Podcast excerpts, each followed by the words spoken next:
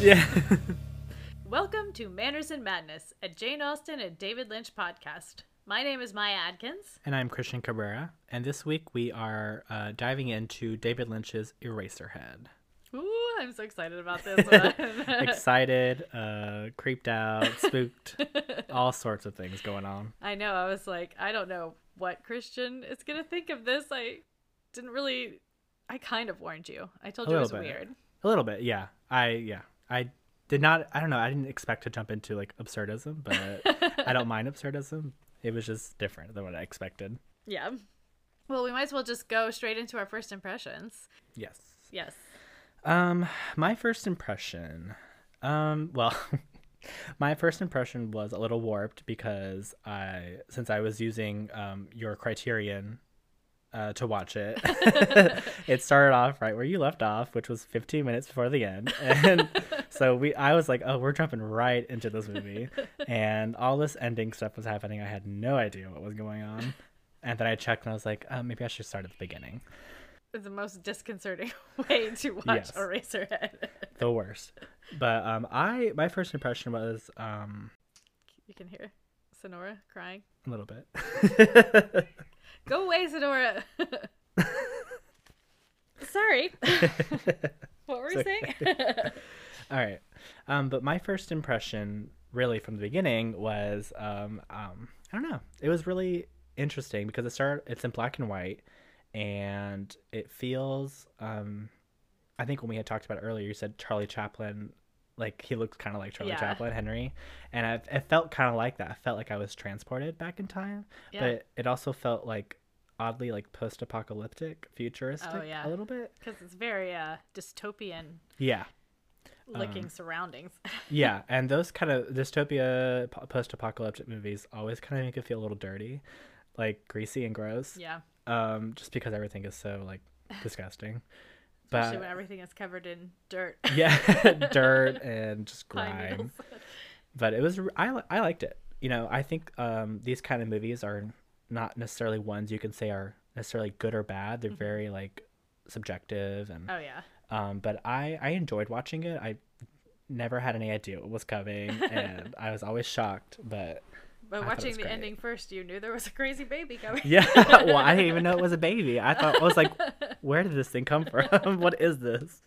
Then we later find out it's what they consider to be a premature baby. Oh, that's so crazy. Yeah, it was it was it was fun. It was a wild ride. Yeah.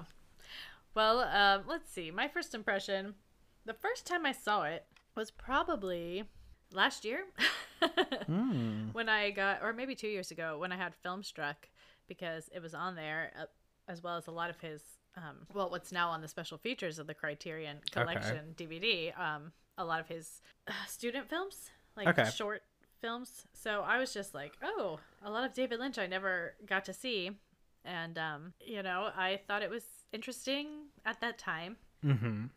Interesting is a good. but I descriptor. kind of, I guess, maybe forgot about it a little. I have a tendency to forget about things as soon as they're as soon as I jump. out of my eyesight. Um, but yeah, watching it this week or the last two weeks, I probably watched it like four or five oh times, my gosh. and every time I've. You know how when you're on a vacation and you're Uh-huh. driving to this place you've never been before, and it seems like it takes forever, but on the way back, it's really short? Yes. it's kind of like watching Eraserhead the first time. You're like, how is this movie only an hour and a half? It feels so long. And then Yeah. the second time, you're like, oh, that is quick.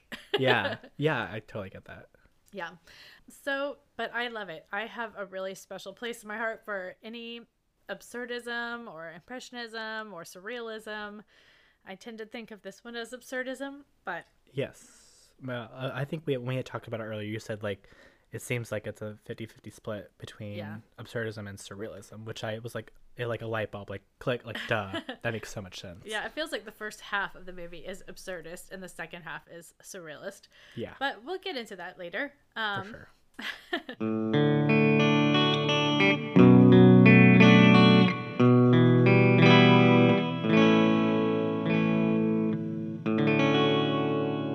Okay, so let's get into some notes about the movie. I'm very uh, excited to hear these notes. Oh my gosh, I watched so many documentaries about the making of this movie, and I feel like they're almost more interesting than the movie, although the movie is really interesting to try to theorize about. But um, okay, so it came out in 1977. Okay. Right. Um, we'll get into when it started because okay. it took a really Took a long time to while. make. The tagline, um, okay, the main tagline, the one that David Lynch wrote, is Okay. "A dream of dark and troubling things." Sounds right. which sounds perfect and it's so poetic. Um, but then another tagline I found was "In heaven, everything is fine," which is uh, you know the line from the yeah, song. I was about to say the song. So I she don't know sings. how they sold it. Um, maybe both. Uh, the cast had Jack Nance as Henry Spencer. who- Ah, legendary David yeah, Lynch. this was the beginning of their beautiful relationship.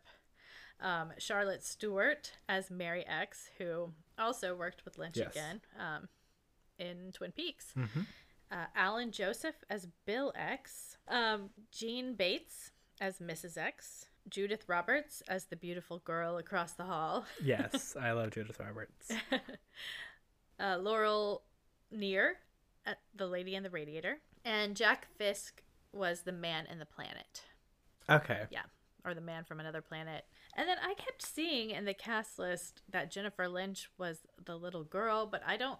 I, I've watched it five times. I never saw a little girl in the movie. Yeah. I don't know. Maybe I, I don't- somehow missed it, but Well, I don't remember. I only remember, the only child in the movie I remember is the little boy, who grabs the head. yeah, I don't think that was Jennifer Lynch. Mm, I don't think so. I didn't. Maybe because it, originally it was um, like 20 minutes longer, Look. and Uh, so maybe that was some that got cut. maybe. Yeah. So it was obviously written and directed by David Lynch. He also um, helmed the editing and sound design. Okay. And I think David Lynch in sound design, he has a real even to like to the most recent Twin Peaks seasons Uh-huh. that just came out. I thought I was so impressed with the sound design in that. And now looking at his very first thing and seeing, okay, well that's He's just always just something been he's so good at Yeah, it. he's so talented at that. Um, but this was his first fe- feature length film. Okay, so David Lynch.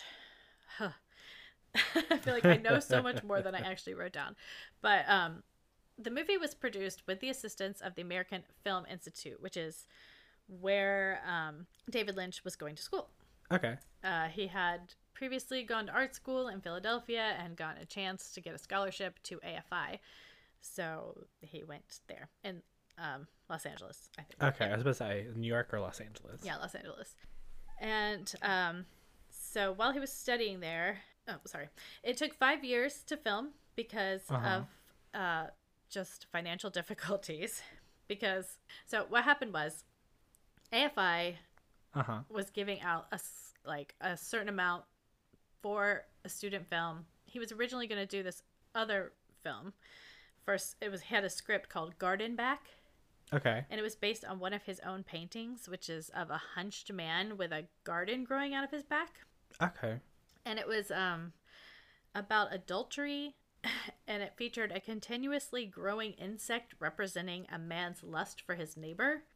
It would have been Interesting. around 45 minutes long, but uh, the AFI thought that was too long for such a non-linear script. Okay. So then he presented the idea of eraser head, which was basically consisting of the part where his head gets turned into an eraser. Okay. And that was like what the idea behind the movie was originally. Right. And so they said, well, they were still opposed at that point, but the dean threatened to resign What? if it was vetoed and Oh. supposedly according to one of the interviews i saw he actually they actually accepted his resignation but film but gave him the Wow. money anyway so so weird. so it was a lot bigger than they you know had originally anticipated Right. and obviously there's a lot of controversy over it being made at all and so anyway then um, they ended up basically kind of self-funding it with their own jobs and Wow.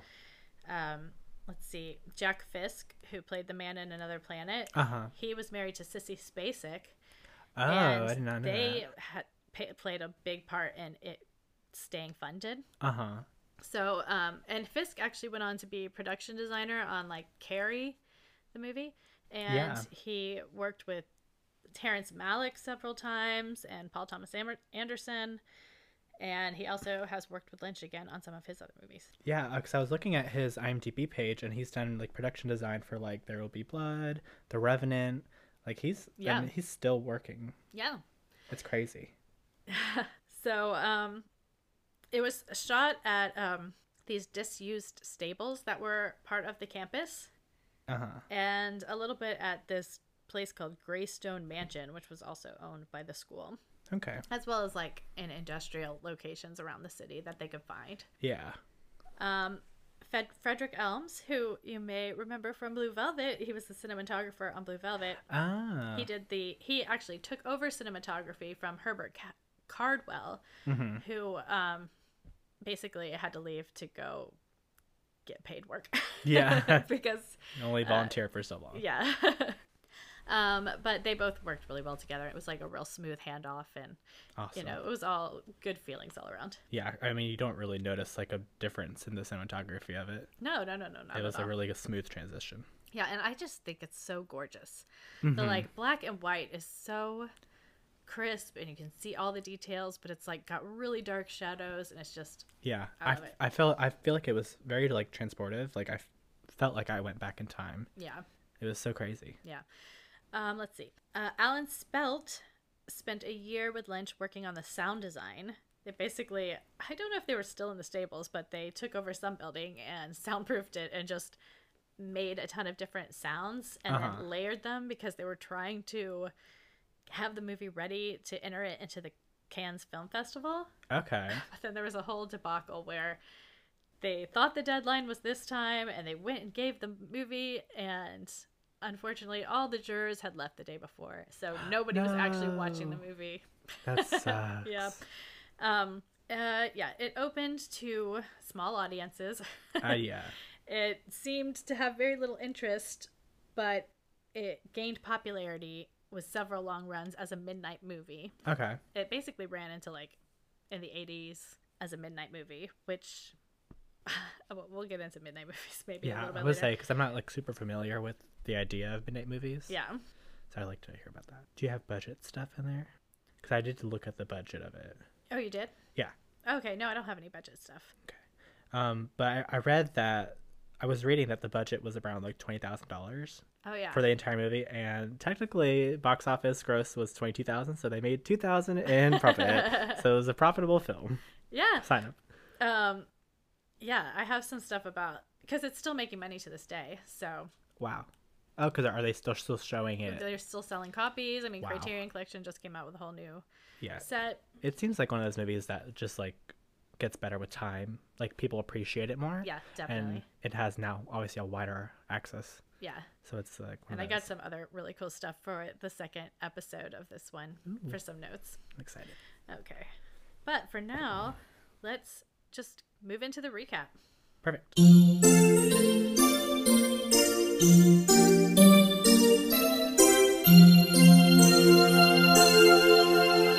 So we open. We first see the title of David Lynch's company at the time. I don't know if it still is because I've never heard of it before. Me neither. But it's called Absurda. And so right off the bat, I'm thinking absurdism. yep. And I don't really see this movie described as absurdism in any of the stuff I was reading about it, but Huh. at least the first half to me um, does seem like it. And I'll do a deep dive on absurdism at the Oh, end yeah. of this episode. So yeah it definitely like gave me absurdist vibes like i remember watching um, a film version of endgame and it just seemed Ah. very parallel and like just like the themes of it yeah, yeah, like a person trying to survive in a absurd world. you yeah know? very crazy things happening so okay, we open on a sideways man, Henry, who we come to know later as Henry. Henry is floating in space with a planet superimposed behind him. uh-huh he like disappears and we see only the planet and it slowly zooms in on it and the black and white and this part just looks so amazing you can see every single detail in this weird trench that we're going through yes so we go through these trenches of this planet and we zoom over a shack with a big Hole in the black roof. hole in Yes. the roof and i notice there's a lot of hole we go through holes Yeah. black holes white holes well like also like the holes in his blanket Yeah. and and some of the clothing and mm-hmm. the little tiny chickens oh yeah later on yeah we'll talk about that Yeah. So I think maybe because we know from Blue Velvet that he was really interested in trying to go from the outer spaces to the inner spaces, and he used the ear Right. to represent that. So interesting. Very interesting. Um, so we zoom in on this shack, and inside we see a diseased looking man looking out the window. Yeah, that was some serious uh, prosthetics. Yeah, he looked real Bumpy. grody. um, then we flash back to Henry. He opens his mouth, and a translucent sperm baby Yeah. Well, like I, you know, I didn't think about that it being like sperm. I mean, it's it's very like that kind of like organism esque looking kind of Yeah. weird tail thing. Well, I mean, we see a lot of these things Yes. in the movie, and I think that it's like maybe representing a sperm. Although, here's another fun, gross fact for you. Oh no. oh no. they um, used to go to the hospital, and the nurses would give them the used um, or the old umbilical cords Uh-huh. for the day. And that's, I think, what they made most of those things out of. They day. kept calling them billy cords. Like Captain No. Coulson was just, oh, we go pick up the billy cords. I can't believe they gave them to It's us. probably a way for her to be like, we're touching people's umbilical cords. so they're probably actually made out of umbilical cords, That's crazy. which makes sense. Like the baby, the sperm, the umbilical cord. It's Yeah. all about creating something, you know, creating Something. life. Yeah. At the beginning. That's so crazy. I never um I don't know, I never thought about it. I just thought like, you know, maybe some sort of like since we're in space cuz I also thought that was not a planet. I thought it was the moon.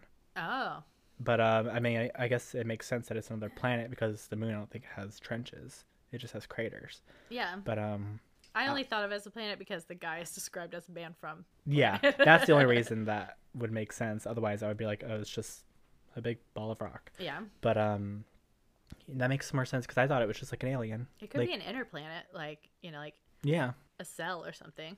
That that's that makes sense too. Like, Yeah. it's, so it's just one of those things where it's like it's not defined for you, so you've got to just come No, up with whatever yeah. makes sense. But yeah. yeah, I kept thinking of it as David Lynch's first sex scene. yeah, Well, it was like so funny because when I started at the very end of the of the movie, and then I went back, I was like, all right, let's see if this makes sense. We start with this scene, and I was like, okay, still gotta figure out what's going on. Yeah, there's still a long way to go. yeah. so the man, the d- like um the man from the planet Mm-hmm. pulls a lever, and it seems to make the sperm go a- Shoot out. shoot away. Um, then we see um a puddle, Uh huh. and the sperm splashes down in the puddle and gets sucked in. Yes. And we see bubbles, and they almost turn into like the eraser shavings that we see later in. on Yeah. as the sperm is going down. Anyway, I just wrote down all the random stuff. I didn't like necessarily say what any of it meant, but yeah, well, I mean that, that's kind of like you know we can dissect Yeah. it and see because it's never really like defined, yeah. so it's really all up to interpretation. So then we are we exit the darkness through a white hole this time, Okay, yeah. and we come upon Henry looking like Charlie Chaplin, Yes. wandering around this bleak industrial landscape with like the sounds of factories and whistles. And there's also this like creepy Fats Waller organ music playing hmm underneath it. Um, Henry steps in a hole, like straight up from Groundhog's Day, Yep. and it's like, oh, this feels even more like Charlie Chaplin and like Yeah. an absurdist Shaking his shoe comedy. off and yeah. yeah.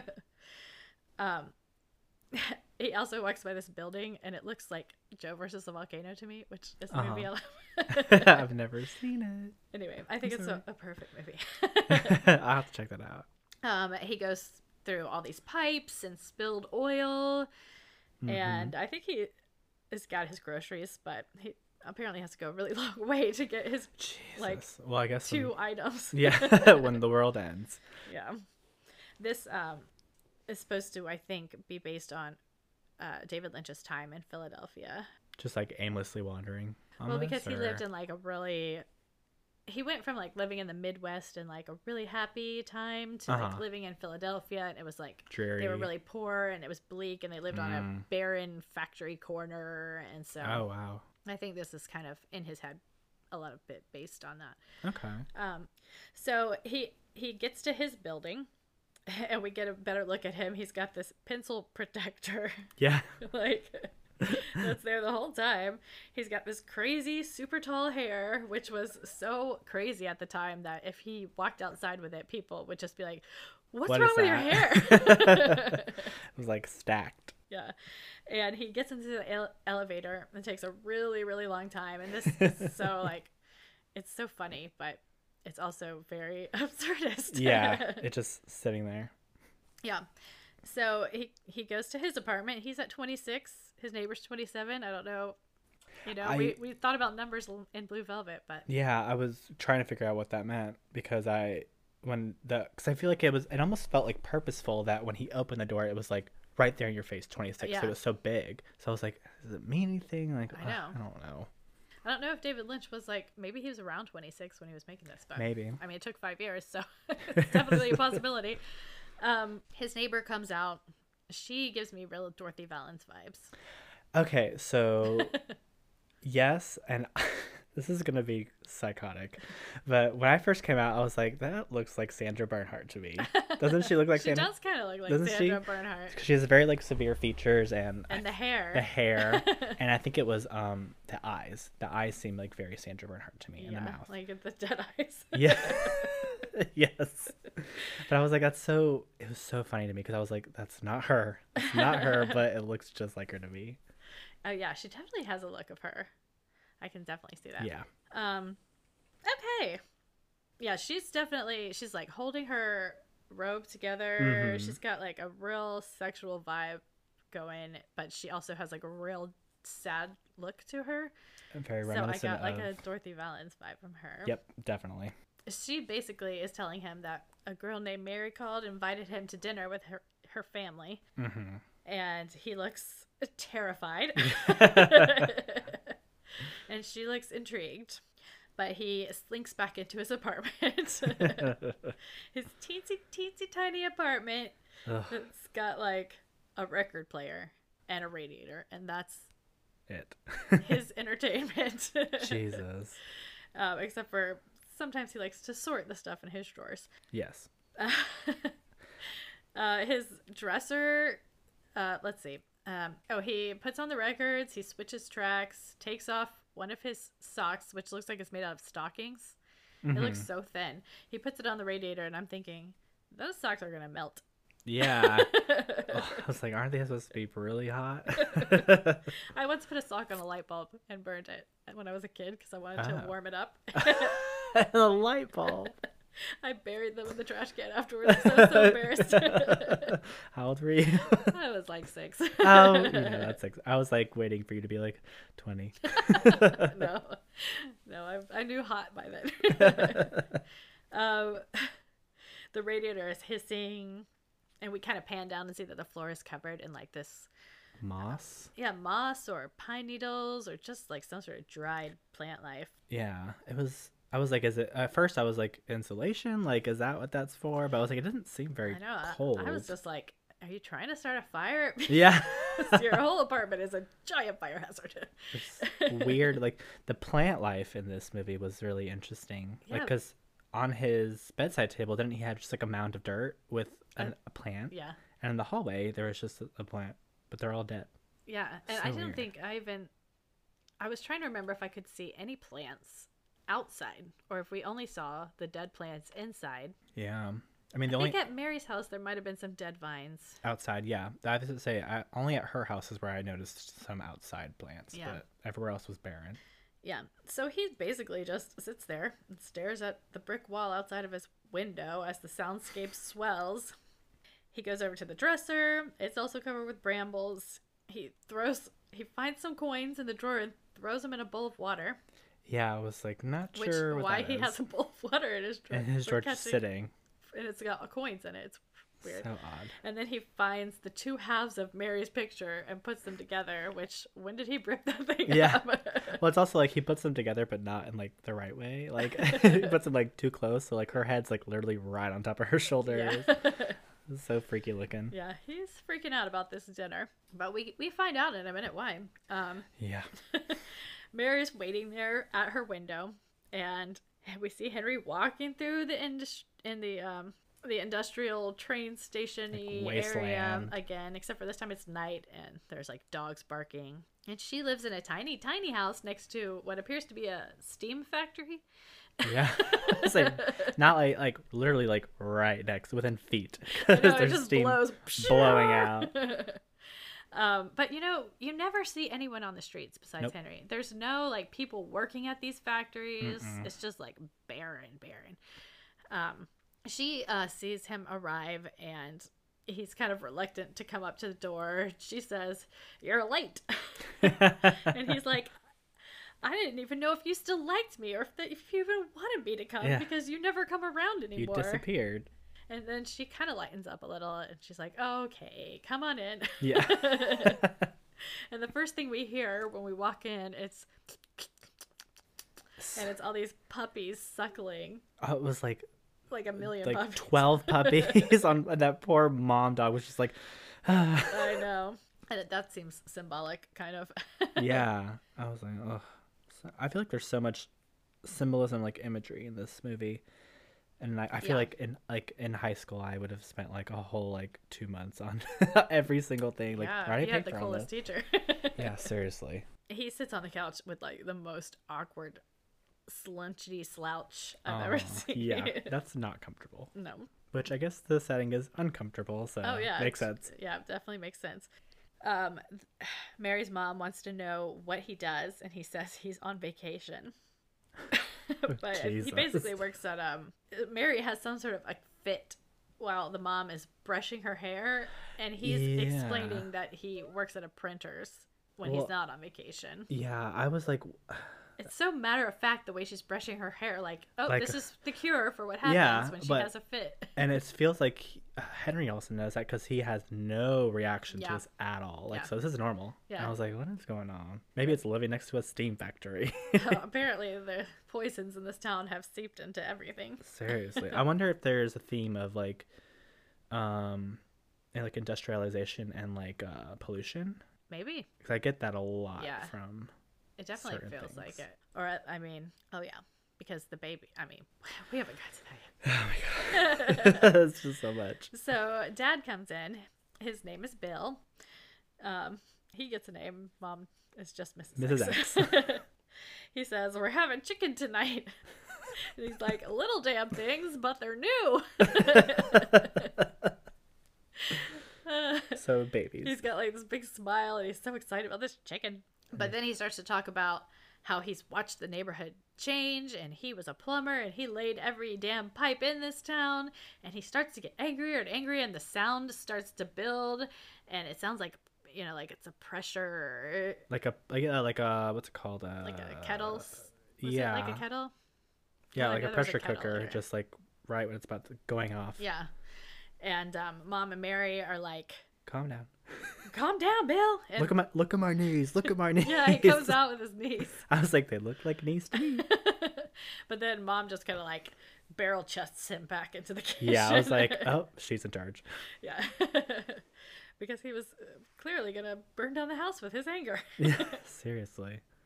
I wonder um that uh that type of anger like change and how he you know that whole idea of like I've been here, you know, to I build saw this, this place neighborhood up. change. Yeah, and I've been here since the beginning. It very it's like super reminiscent of like the um what would you call it like not industrial but like like like the coal miners and Yeah. like middle America like white anger Yeah. especially white male anger these days. Like it Yeah.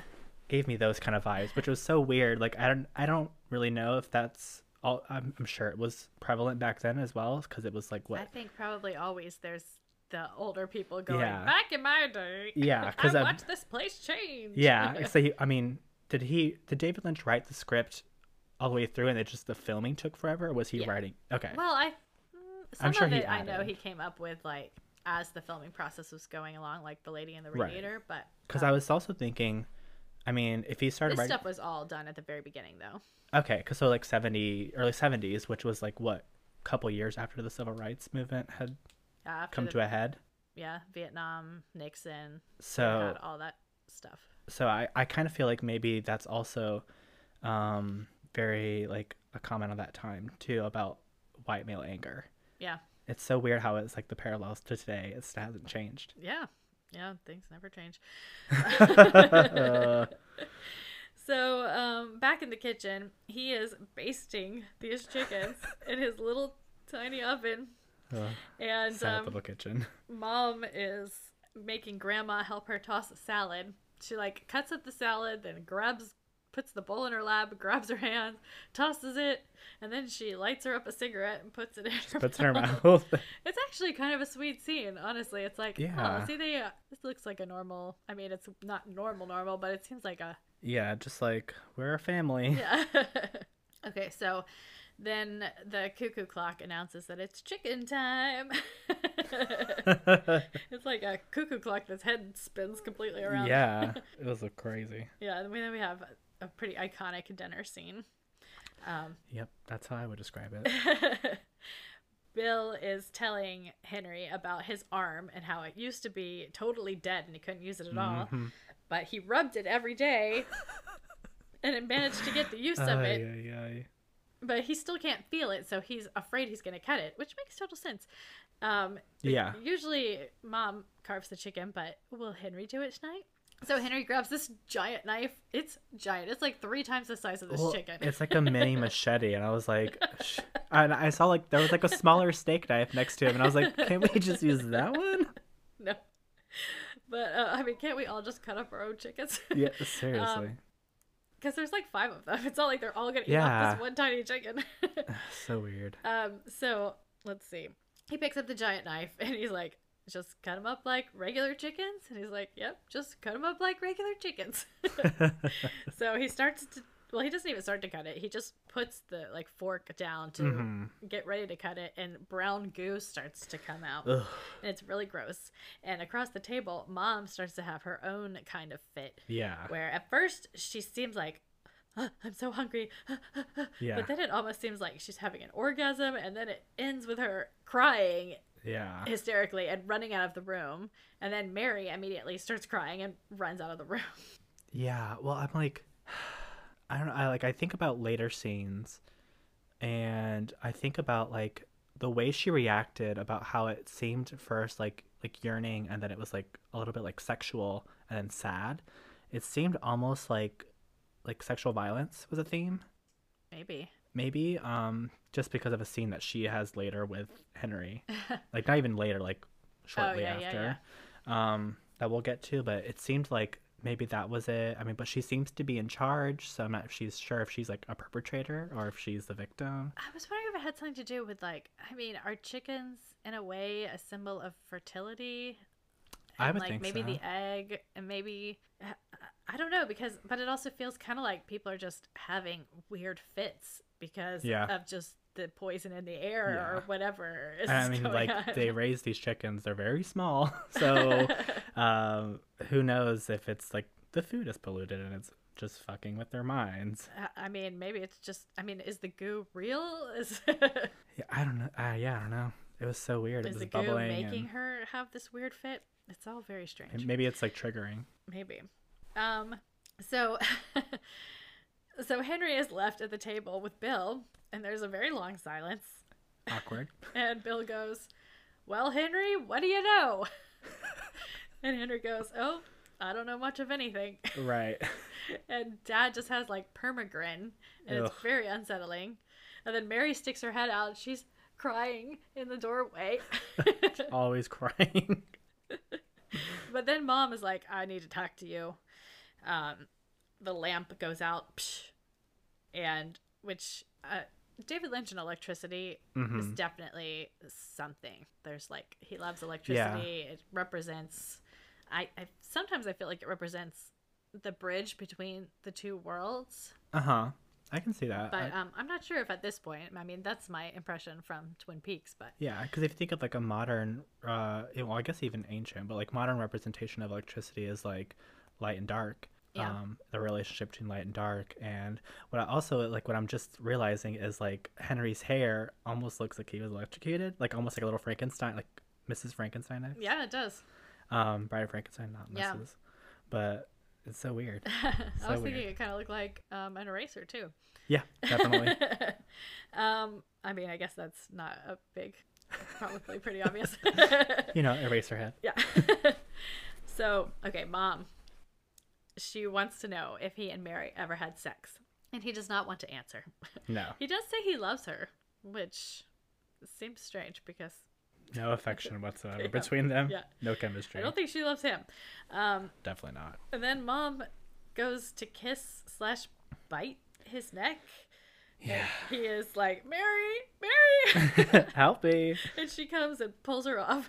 Yeah. Well, that's why I was like sexual violence because it definitely like invading people's spaces. And I was like, what is the relationship? Because that whole scene earlier at the table and then now this, I was like, what is going on? Mm-hmm. yeah. So she tells him about the baby, and he's like, "That's impossible. We, it wasn't that long ago, you Yeah. know." And um, Mary's like, "They don't even know if it is a baby." yeah, it's a preemie baby. But mom says, no, it's premature, but it's a baby. And Sure. Says they have to get married, and Henry's nose starts to bleed. And A lot. But then Mary is like, you don't mind getting married, do you? And he's like, no, I don't mind. Meanwhile, dad is totally oblivious, and the only thing he's thinking about is the fact that dinner's getting real cold. Yep. He wants these little chickens. Yep. So then we flash forward Phew. to Henry's apartment. And Mary is there feeding the quote unquote baby. Sure. Now, this baby, God. there's so much to say about this baby. For one thing, David Lynch has never told anyone how he made it, God, um, it's a I, mystery. He likes to pretend like he uh, found it somewhere. Oh, I Like mean, it's a real baby that looks Jesus. real. It really well, it, the way it moves, and like I was like, sticks its tongue out and sucks Yeah. its lips. I was like, it's suckling almost. Like I was like, you know, this is like kind of grim to think about. Not the, but like it's not the way it's sh- like it looks specifically, but like kind of the shape of it.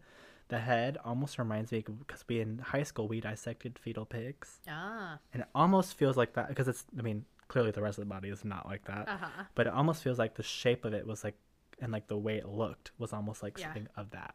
kind of look like E.T. to me, but Yes.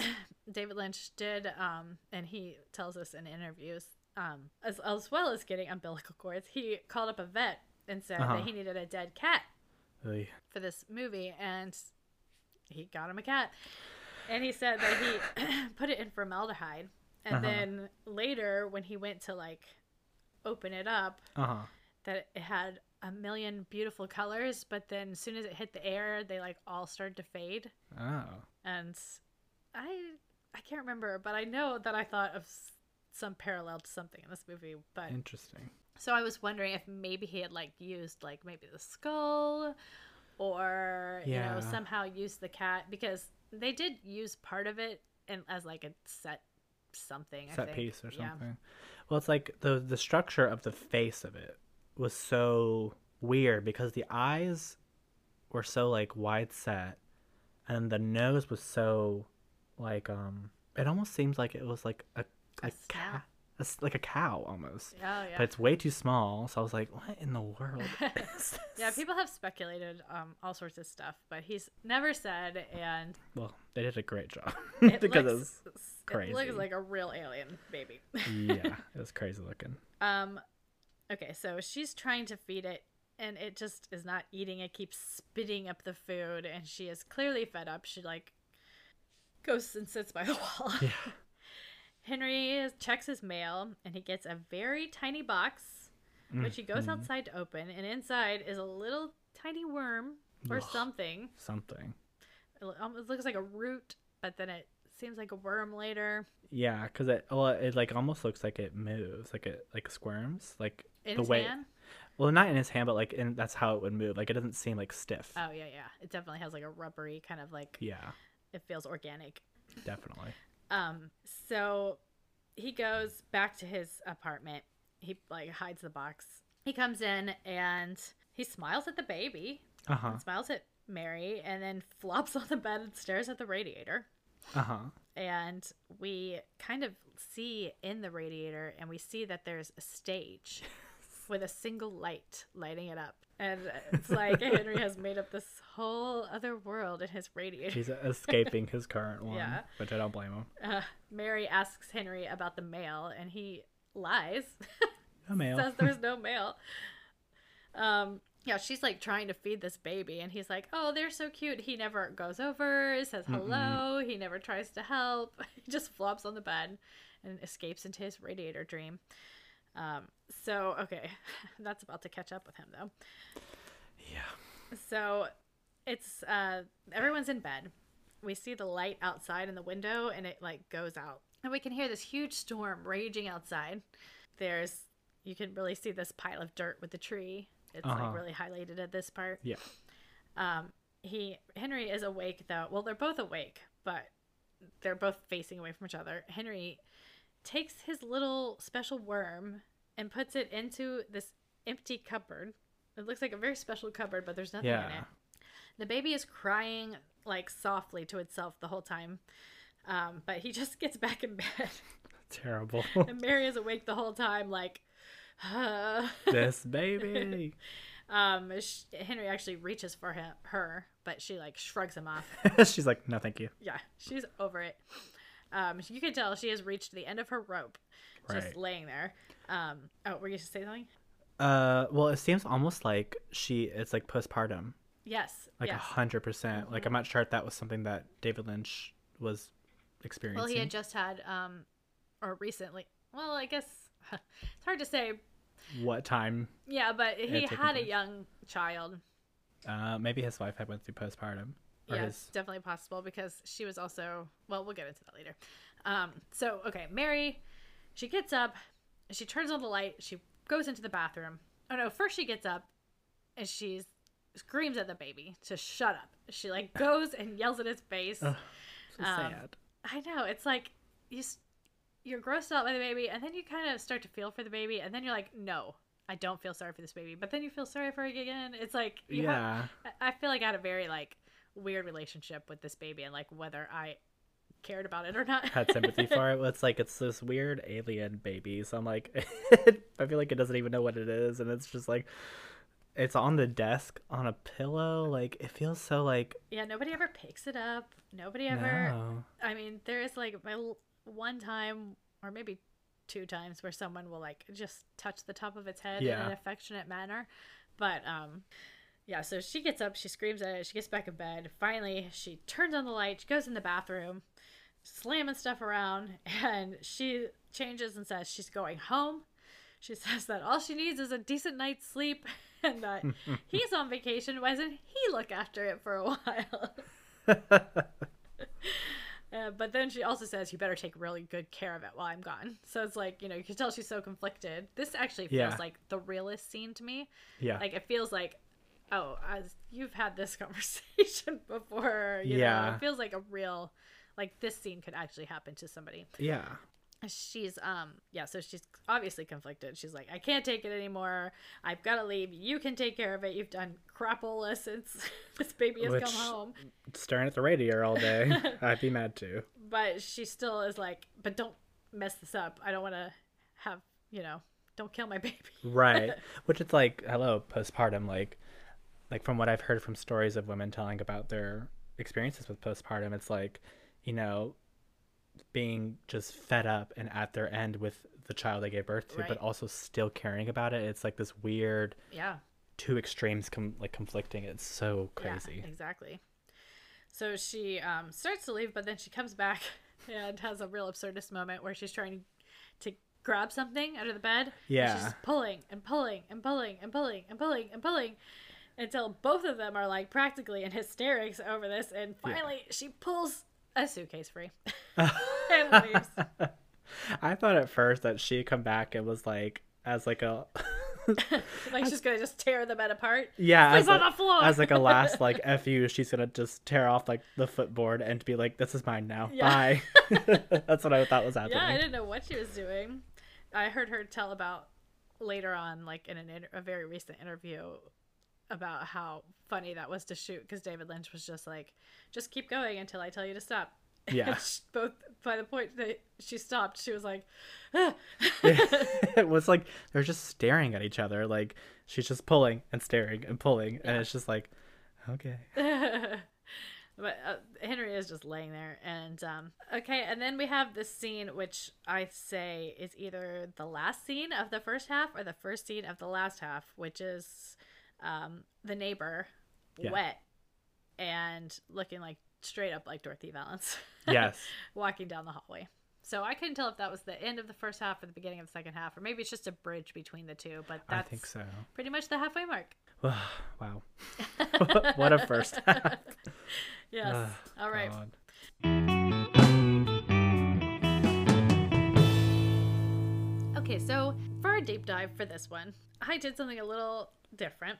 I Okay. didn't do a character for this one because there's just not enough characters, and there's just, I mean, there's surprisingly not enough scholarly stuff Dissections. Of yeah it. that i could find about this movie specifically the characters so i decided to do the deep dive for the first half on absurdism Okay. and just do a little history of absurdism Sounds great. okay so absurdism is about the conflict between the human tendency to seek inherent value and meaning in life and the human inability to find any in purposeless meaningless or chaotic and irrational universe Sounds right. The universe and the human mind do not separately cause the absurd, but rather the absurd arises by the contradictory nature of the two existing simultaneously. Huh. So that's like the basic tenets of absurdism. It also explores the fundamental nature of the absurd and how individuals, once conscious of it, should respond. Okay. So there was an absurdist philosopher named Albert Cam- Camus Uh huh. um, I might be pronouncing that wrong, but he stated that individuals should embrace the absurd condition of human existence while also defiantly continuing to explore and search for meaning. So, you know, even though the world is crazy, you have to keep trying. Yeah. but that's not how all absurdists felt. Um, it was actually started by a guy named Kierkegaard. I believe they talk about him on The Good Place. Yeah. I was. I know the name because I've heard it in that in school and because we Yeah. did a, a class in um, high school called Theory of Knowledge, Ah, and it like, just went back about different philosophers and different movements, and Uh-huh. it's really interesting. Yeah, that sounds interesting. Um, he was a 19th century Danish philosopher, and he wrote extensively about the absurdity of the world. Um, and there were a couple, I think Albert Camus also wrote um, absurdist writings and manifesto type stuff. Okay. Um, so fast forward to the theater of the absurd, which is what I'm more familiar with personally. Me too. Um, that's a post World War II uh, a movement, primarily of European playwrights, so like late 1950s. Okay. Um, and the absurd in these plays tends to take the form of man's reaction to the world, um, a, a world apparently without meaning. So Uh huh. the man is kind of a puppet controlled or menaced by invisible outside forces, which feels very Eraserhead because like the man Pulling and the, levers. planet is like kind of you know setting all this into motion and you know that's a lot of outside forces Oh yeah. um And I could definitely see like this movement taking off, especially after the Second World War. Yeah. With the like amount of like just devastation and life loss. oh like, yeah that's always when these sorts of um Movements. artistic manifestos and movements start to happen is like especially like right after wars and stuff like that Oh yeah. Um, so it was uh, the first, really most popular, first popular um, absurdist play. It was called The Bald Soprano by Eugene Ionesco. I've Okay. actually seen it that one a couple of times. It's a popular um, high school type Okay. Yeah. crazy. Um, or maybe just at my high school, but the, the plays usually have um, broad comedy similar to vaudeville, Okay. mixed with horrific or tragic images, Uh huh. Characters caught in hopeless situations forced to do repetitive or meaningless actions, dialogue that's full of cliches, wordplay, and nonsense, and cyclical or absurdly expansive plots. So a lot of that sounds very Eraserhead to me, especially like Yeah. um, repetitive, meaningless actions. You know, Checking the mail every day yeah, when there's nothing there but tiny worms. Exactly. So the term theater of the absurd was coined by a critic, Mark, Martin Eslin, in 1960 in his book. And he wrote, I think this is a really long quote, or is it? Okay, so let me just write, read his long quote. let me take a drink first. Okay, so he wrote in his book The theater of the absurd attacks the comfortable certainties of religious or political orthodoxy. It aims to shock its audience out of complacency and to bring it face to face with the harsh facts of the human situation as these writers see it. But the challenge behind this message is of is anything but one of despair. It is a challenge to accept the human condition as it is in all its mystery and absurdity and to bear it with dignity, nobly, responsibly, precisely because there are no easy solutions to these mysteries of existence. Because ultimately, man is alone in a meaningless world. The shedding of easy solutions, of comforting illusions, may be painful, but it leaves behind it a sense of freedom and relief. And that is why, in the last resort, the theater of the absurd does not provoke tears of despair, but the laughter of liberation. Huh. Does that not sound like you could write that about Eraserhead in a Yeah. way? Yeah. I mean, at least my interpretation of Eraserhead. Um, but uh, we sh- we won't get to that till the end. Yeah. What's like absurdism to me is like a lot of like I mean com- like conflicting things all in one. Like the um liberation thing made me think of like the um like how man is alone and it's like there's like it almost like frees you of consequences but then you also have the theme of like the industrial like pollution and there are consequences still so Yeah, it's like outside forces out of your control. yeah. Yeah. Yeah. So it's like this weird, like conflicting where like you're alone and there's no consequences, but actually, yeah. I, I mean, it really makes you think. yeah. So yeah, so uh, we'd love it if you would write in and tell us what you think of um, absurdism and whether you think Eraserhead is absurdist. Yes. Yeah. Yeah. Um, So I know this is random because it's not a person, but I did sort absurdism into a sign anyway. Okay. I decided that it was Aquarius Okay. or Aquarian in nature, absurdism. Okay. Aquarius is intelligent, inventive, humanistic, reformative, emotionally detached, and impersonal. Uh, yeah, that seems right. yeah, that's great. I didn't really. It could, I mean, I don't know about Harry Potter. Ravenclaw, Uh, maybe. It is I an would intellectual say- exercise. I would say like, maybe like Ravenclaw. Did you say Gryffindor? No.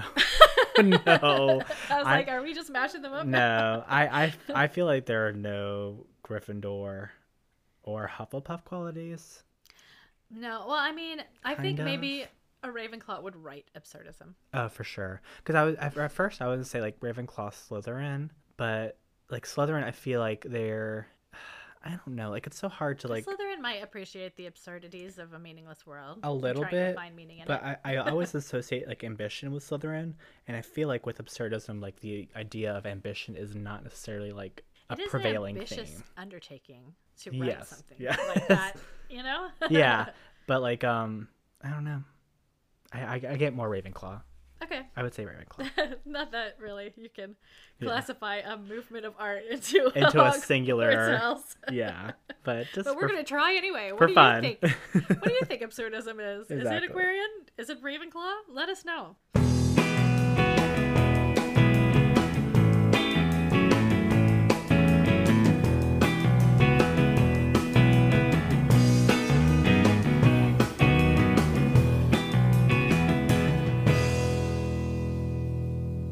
Let's do recommendations. Yes. Actually, this week I'm going to recommend a video game. Ooh.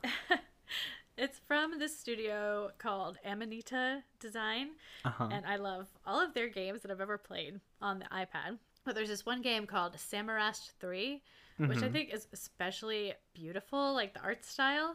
And you're flying around to all these little planets, Oh, wow. and it just the imagery kind of feels. It, some of it just when I saw Eraserhead, I was it reminded me of this game in Oh, certain cool. ways. It wasn't dark and bleak like that, but it was like I don't know. Baron. Oh, It's just got really cool art, and um, so Wow. I'm gonna recommend that one. I know you can get it on um, iOS, but I Okay. imagine you can probably get it on like other platforms as well. Oh, I'm sure, like maybe like uh, Nintendo. Yeah, Seems like they would have something like that. That's a good idea.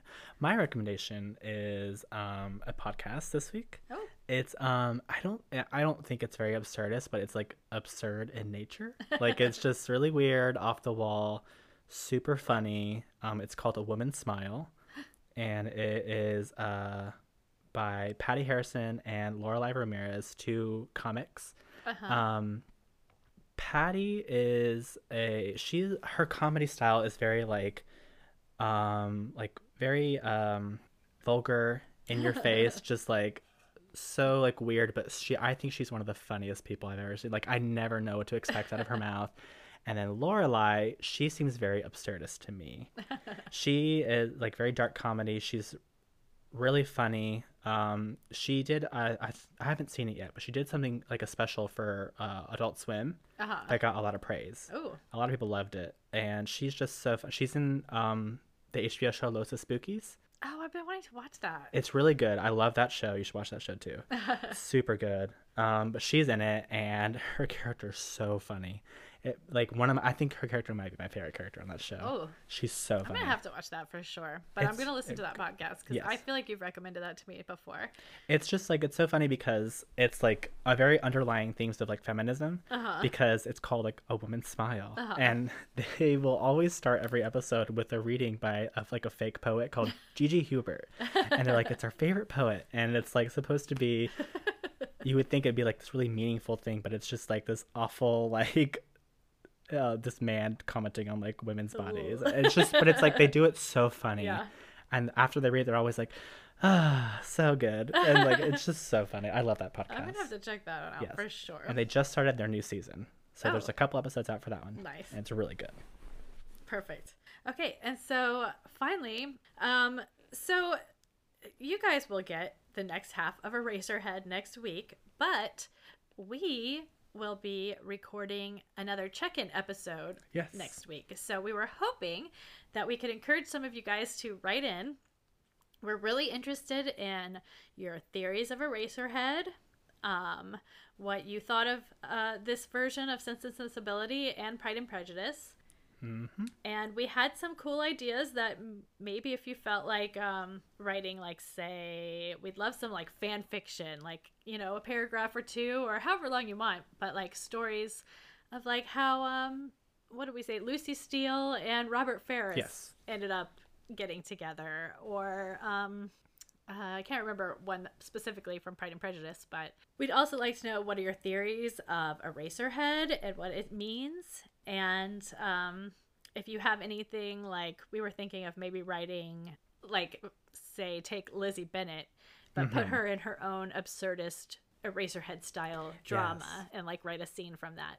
So we'd love it if you guys had any sort of out of the box ideas like that. We really want to encourage you guys to write in and Yes, we'd love to please. share some like fan fiction and some mashup ideas on our next check-in episode. yes because i mean everyone knows this pride and prejudice the sense of sensibility is really popular and Eraserhead, it will leave an impression on you for the rest of your life. Like it is such Yeah, an interesting. You, you at least watch. need to put a check in that box and say, "Okay, I I watched that. Yeah, my you- film knowledge is more complete now." exactly because you i guarantee you will meet someone who has watched it and they will have their own separate idea and theories Yeah, about it and you know, endless conversations can be had about it. oh for sure So give us a um actually, you know, if you go to our website, mannersmadness.com, there is a button on there that you can leave a voice message. So if you Oh. really wanted to, you could leave us a voice message. But if you just wanted to write us an email, you could send it to